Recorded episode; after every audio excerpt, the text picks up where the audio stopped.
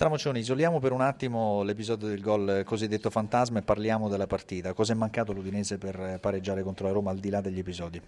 Ma io credo che l'Udinese, per chi ha visto la partita, ha messo in grande difficoltà la capolista perché adesso ha raggiunto la Juventus e abbiamo cercato di non consentirgli il solito possesso palla di cui loro sono maestri cercando di giocare in velocità sulle fasce. Io credo che la Roma non ha trovato i soliti sbocchi che era abituata a trovare e ha sofferto tanto, soprattutto nel primo tempo e inizio secondo tempo.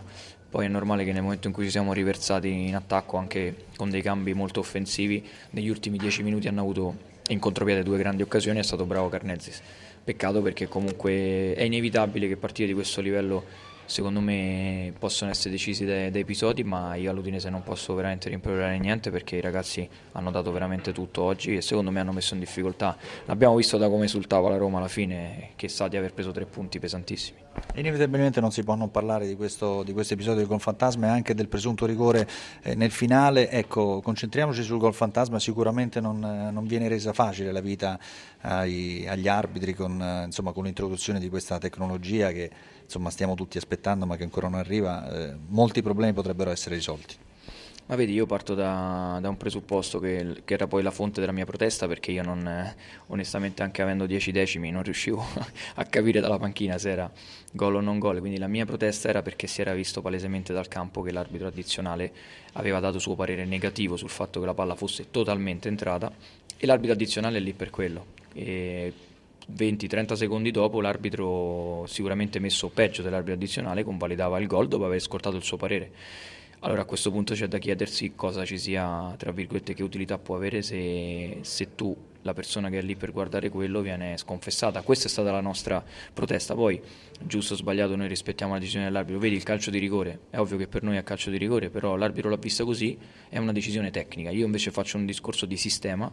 Allora o introduciamo la tecnologia o diamo retta agli addizionali oppure togliamo gli addizionali e torniamo come era prima. Lo vede l'arbitro e se è messo bene vedrà bene, se è messo male vedrà bene, vedrà male e accettiamo l'errore umano. Questa era la, un pochino in sintesi, ma per migliorare il sistema nulla toglie la vittoria della Roma e cui facciamo i complimenti e rispettiamo il risultato del campo. Garzia, si comincia l'anno nuovo con una vittoria in trasferta, la quinta di questa stagione molto importante perché avete momentaneamente affiancato in testa la classifica la Juventus.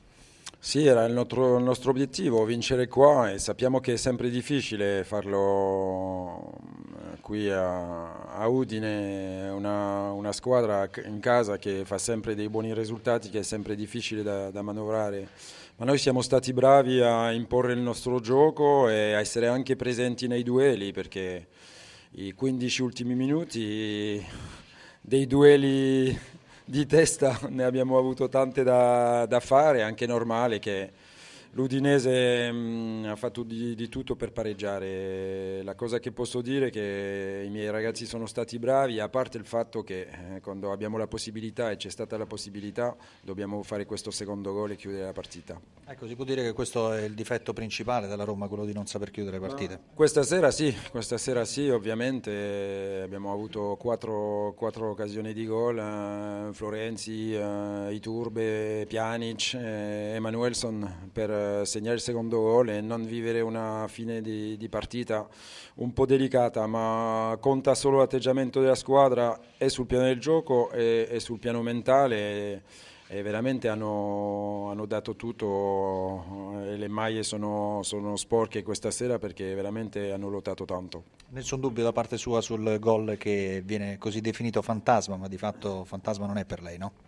No, ma le, le, immagini lo dicono clamorosamente che, che c'è gol. L'unica cosa che posso aggiungere è che se, se c'è la gol in tecnologia eh, non ci sono polemiche.